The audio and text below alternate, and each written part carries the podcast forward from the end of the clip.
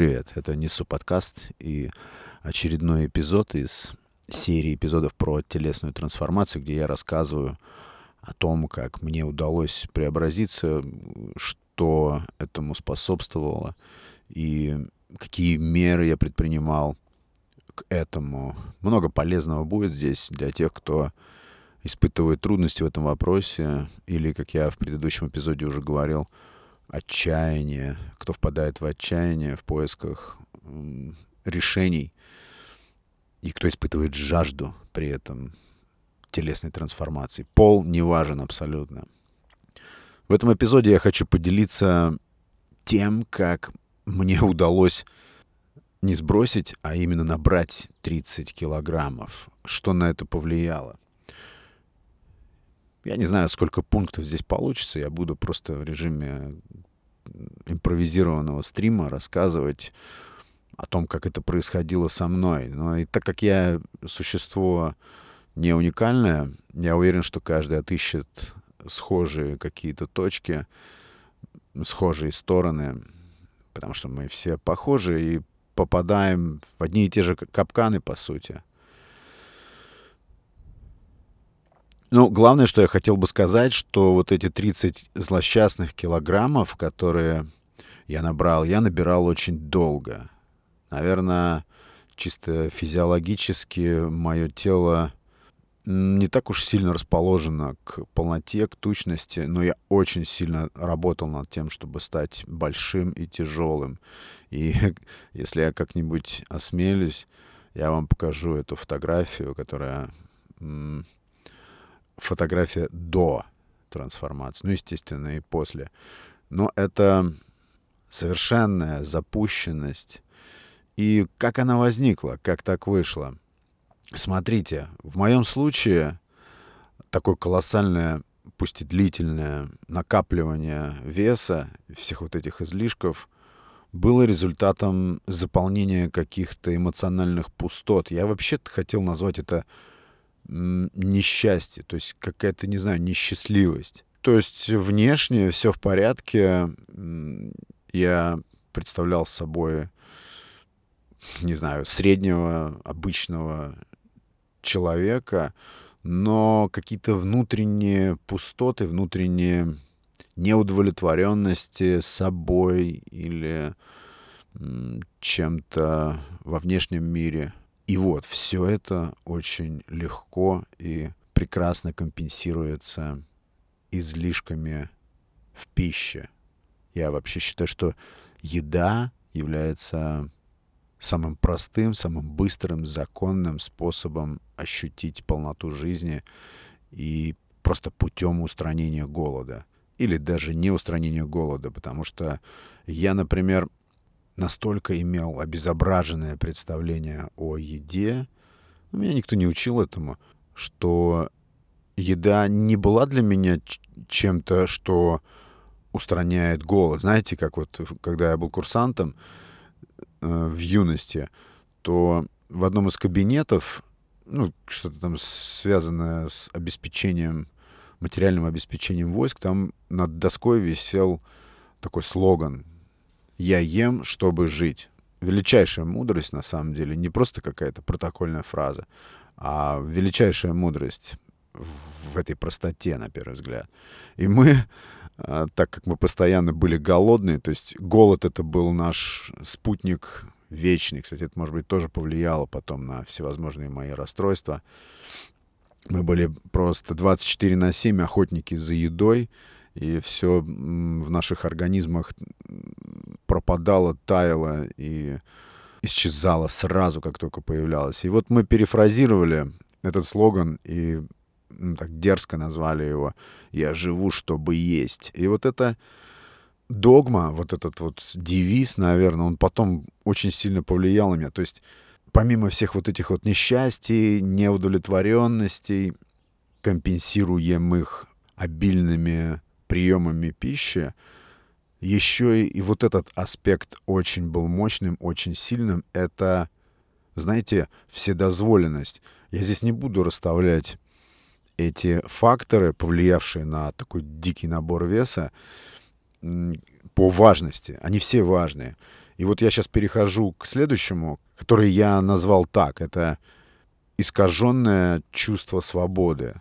То есть мне казалось, ну, до определенного, естественно, времени, когда я включился, да, в, жизнь вернулся, проснулся, да, мне казалось, что я могу есть, то есть принимать пищу, все, что угодно, тогда, когда я хочу, столько, сколько я хочу, и ту пищу, какую я хочу. У меня была прямая ассоциация со свободой. Я еще не знал, что это-то и есть не свобода, это-то и есть заблуждение. Вот этот очень сильный фактор повлиял на то, что я изменился в худшую, очевидно, сторону. Мы здесь определяемся, что лишний вес, он потому и называется лишний. Опять, э, я хотел бы сказать, что лишний вес не совсем правильно. Мне вот нравится в английском, как звучит overweight, да, то есть сверхвес, перевес. Потому что слово «лишний» вес у нас ассоциируется, ну, с чем? С каким-то запасом. Запас — это всегда хорошо. Ну, по крайней мере, это неплохо, это не, не звучит как-то негативно. Лишний вес, ну, лишний — хорошо. А на самом деле это перевес, это чрезмерный вес, это сверх нормы, вот так нужно как-то называть. Все начинается с вот этой всей семантики, с того, как мы называем проблему. Потому что ну, мозг такая интересная машина, ты ее как бы питаешь словами. Если ты говоришь слово, то мозг мгновенно оборачивает это слово ассоциациями, чувствами, эмоциями. И эти эмоции либо подталкивают к каким-то изменениям, либо, наоборот, тебя успокаивают. Поэтому я вот здесь предлагаю сразу правильно называть вещи. Просто вещи называть своими именами.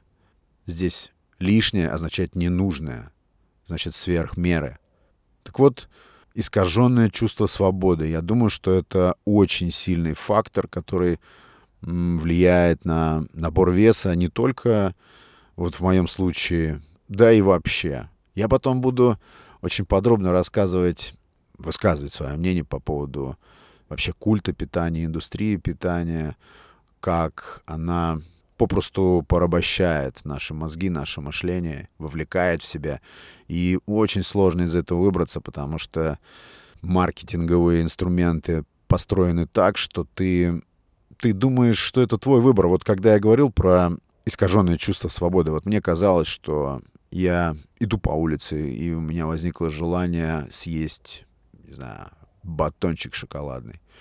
И вот не съесть его, не употребить его, это какая-то глупость, это неправильный ход, ведь я свободен, ведь я сам решаю, что мне нужно. И вот эти тонкие маркетинговые инструменты, они позволяют или они делают так, что выстраивают все так, что это якобы твой выбор. Это ты остановился, зашел в магазин и купил там этот батончик или у кого какие пристрастия.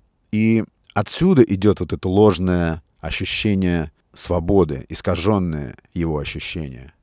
Хотя на самом деле это просто схема, в которую ты был вовлечен, встроен и исполнил просто какой-то из пунктов алгоритма, придуманного не тобой.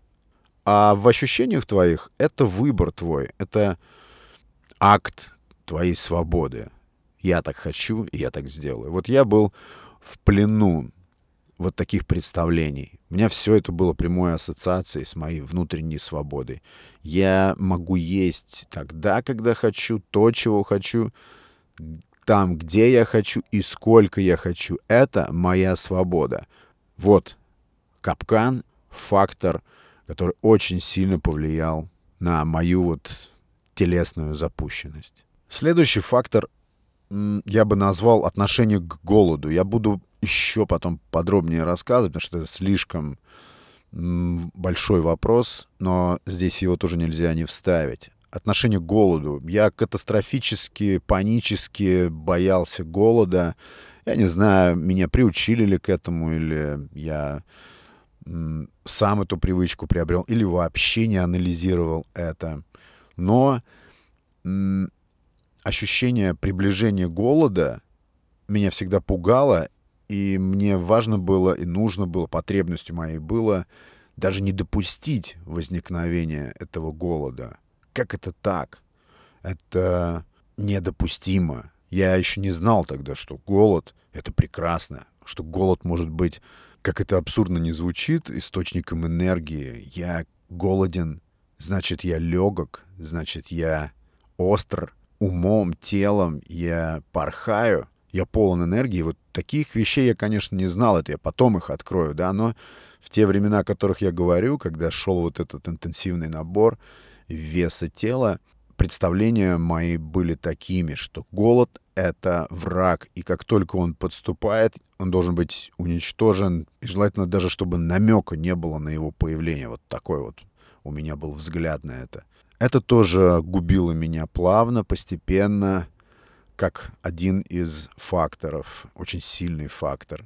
Очень многие вещи передаются из поколения в поколение. Я вообще сторонник того, что 70, может быть, 80 процентов вещей, привычек, образов, образа жизни, представлений мы вытаскиваем из детства, из э, семьи, и с этими установками потом очень сложно работать. Не только это касается отношения к еде или к телу, это, я думаю, что касается всех граней нашей сущности. И очень сложно потом это трансформировать. Но хорошая новость, все это возможно. Я горячий сторонник, кто здесь слушает не первый раз подкаст, знает, я горячий сторонник того, что мозг — это настраиваемое устройство. Это не что-то, что уже вложено в тебя с определенными настройками, установками, которые тебе не поменять. Нет, везде можно, везде можно влезать, везде можно менять свои представления, пересматривать и переделывать себя. Это очень важно, это полезно, нужно. Это самое главное, очень приятный процесс самоизменения. Кто такие вещи пробовал, знает, о чем я говорю. Так вот, отношение к голоду экстремально важный момент, но я буду об этом рассказывать в специальном эпизоде. У меня уже есть там эпизоды на эту тему, но сейчас немножко в другой форме хочется все равно это рассказать, проговорить и оставить здесь. Дальше следующий фактор, ну я его называю, наверное, как-то внешний или социальный фактор. Кстати, в предыдущем эпизоде я сам для себя как-то неожиданно откопал мысль, она мне очень самому понравилась. Это не было заготовкой какой-то. То, что борьба за свое телесное состояние, вот за то, как мы выглядим, каков наш вес, наша форма тела, это вообще все это борьба за нечто личное, за твое собственное представление физическое, да, в мире, в жизни, в этом пространстве, да и связано очень тесно с освобождением от влияния всего окружающего. Это тоже очень важно запомнить. Кто хочет поменяться, это нужно знать очень четко. То есть все вокруг кричит и говорит тебе, что нужно вот так. Это долгая традиция, должно быть именно так. И суть в том, что вот эти все трансформации телесные, они предполагают протест э, этому обязательно противостояние. Без этого не получится ничего поменять. Это обязательно связано с тем, что ты должен идти в разрез с какими-то общественными установками, там, традициями, о чем я тоже буду рассказывать. Вот это важно тоже запомнить. И под, подводя к фактору, о котором я говорю, к следующему фактору, звучит он так. Это молчаливое согласие окружающих людей по поводу того, что с тобой происходит. Вот это было очень ярко в моем случае. То есть, когда я активно менялся в худшую сторону, то есть становился тучным, крупным, полным, круглым, то это как будто не было кому-то заметно. Или если заметно, то люди, я говорю об окружающих нас людях, неохотно нам сообщают или не сообщают вообще о том, что что-то с нами происходит не то, или они просто не видят, поскольку это происходит постепенно. Вот этот фактор очень важен. Плюс запрещенность этой темы, потому что мы боимся обидеть человека, который активно начинает набирать вес. Я сторонник э, того, чтобы открыто напрямую посылать сигналы о том, что не все так здорово, потому что близкие люди и люди, которые нас окружают, они, в принципе, для этого и нужны, и мы для этого нужны. А зачем тогда еще? То есть очень важно подмечать и сообщать информацию, ведь вот как я думаю, наши собственные представления о себе, они из чего складываются? Они складываются из представлений о нас, наших близких людей. Разве не так? И просто какой-то процент, какая-то часть остается на наши собственные представления о себе. Как правило, они э, неверны. А всю обратную связь о своем облике, вообще о себе, о своей сущности мы получаем от близких людей. Они формируют наши представления, и если они молчат и не дают нам такой вот обратной связи, объективной, то мы начинаем пребывать не просто в собственных иллюзиях, а еще и в иллюзорных представлениях о нас, наших близких людей. Вот в моем случае, например, я такой обратной связи не получал. Мне всегда говорили, что все отлично, ну, набрал там 5, 7, 10, 15 килограмм, ничего страшного. Это никого не тревожило. Это потом встревожило меня, но никаких сигналов я не получал извне. Вот этот фактор очень важен. И поэтому здесь что спасает? Спасает собственный анализ, а, саморевизия, вот так я назову это. То есть мы должны ревизировать периодически сами свои привычки, мониторить обязательно вес.